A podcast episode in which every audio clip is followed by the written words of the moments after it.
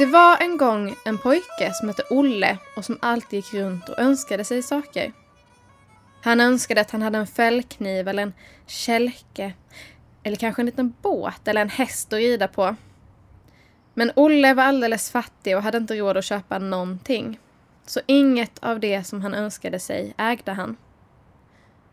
Alla visste hur mycket pojken önskade sig saker. Så en gång gav en gammal gubbe honom ett tips. Gå till skogen och strö salt på en skatas stjärt, så kommer skatan ge dig allt du önskar dig. Men du måste skynda dig att önska medan saltet ligger kvar. Och från den dagen gick pojken alltid runt med salt i fickan. Många skator såg han, men ingen lät honom någonsin strö salt på stjärten. En dag träffade pojken en skata som verkade mycket mer sällskaplig än de andra. Men så fort han försökte strö salt så hoppade hon iväg och skrattade. Hela dagen försökte Olle strö saltet, men hela dagen hoppade skatan iväg. Mot kvällen gav Olle upp och lutade sig mot ett träd för att vila lite. Han vaknade till av att någon ropade på honom och det hade blivit alldeles mörkt så han såg inte vem det var som ropade. När Olle tittade uppåt såg han att det var skatan som ropade. Olle blev väldigt förvånad över att skatan kunde tala men skatan förklarade att hon var en häxa som förlorat en tävling och som straff var hon tvungen att leva som en skata. Om du ger mig en riktigt fin fällkniv så ska jag sitta still så att du kan strö salt på min stjärt. Och sen ska du få allt som du önskar, sa skatan till Olle. Olle blev så glad så han sprang direkt in till stan och så tog han jobb som bergplockare för att få fram pengar till en riktigt fin kniv. Och när han hade hittat den finaste fällkniven han kunde tänka sig så sprang han till skatan för att visa upp den. Men skatan bara skrattade och sa att hon tyckte inte alls om den. Den kunde väl åtminstone haft ett skaft i äkta guld. Olle blev så ledsen att han fick tårar i ögonen. Då får jag väl försöka hitta en sån fällkniv, sa han och så gick han in mot stan. Men skatan ropade att hon brydde sig inte om fällkniven. Fixa istället en kälke som jag kan åka på i vinter. Och Olle, han började tälja träknivar för att tjäna pengar. Och när han hade blivit den bästa knivtäljaren i stan så hade han samlat tillräckligt med pengar för att kunna köpa en fantastiskt vacker ljusblå kälke med mönster av snöflingor.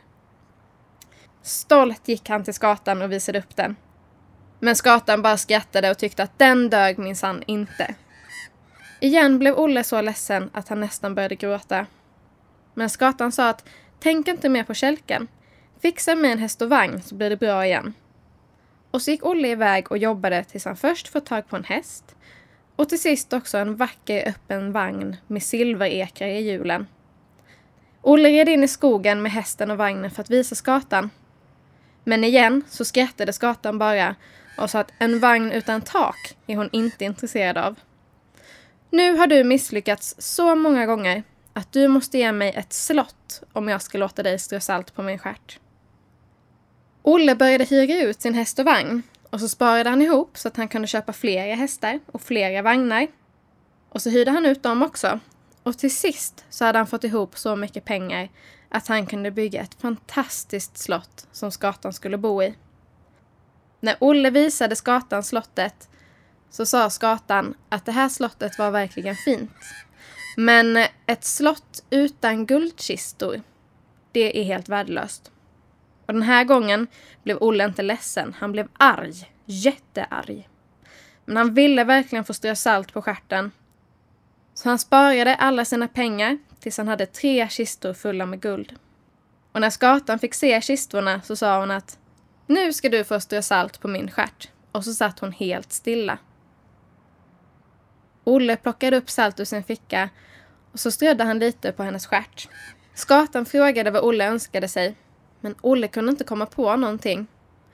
De senaste åren hade han bara ägnat åt att jobba åt skatan, så han hade glömt vad han önskade sig. Snart är tiden ute, sa skatan.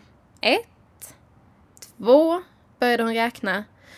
Men Olle skrek vänta, jag måste tänka efter. Och så sa skatan tre.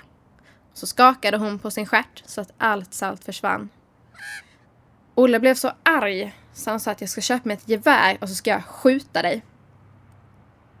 Och då svarade skatan att Det kan du absolut göra. Men glöm inte att innan du träffade mig så hade du ingenting. Och nu så har du allt som du faktiskt önskat dig. Olle bara gapade. Det hade han inte ens tänkt på. Skatan skrattade en sista gång och sen så flög hon iväg. Och Olle satte sig i slottet och lekte med sin fina fickkniv.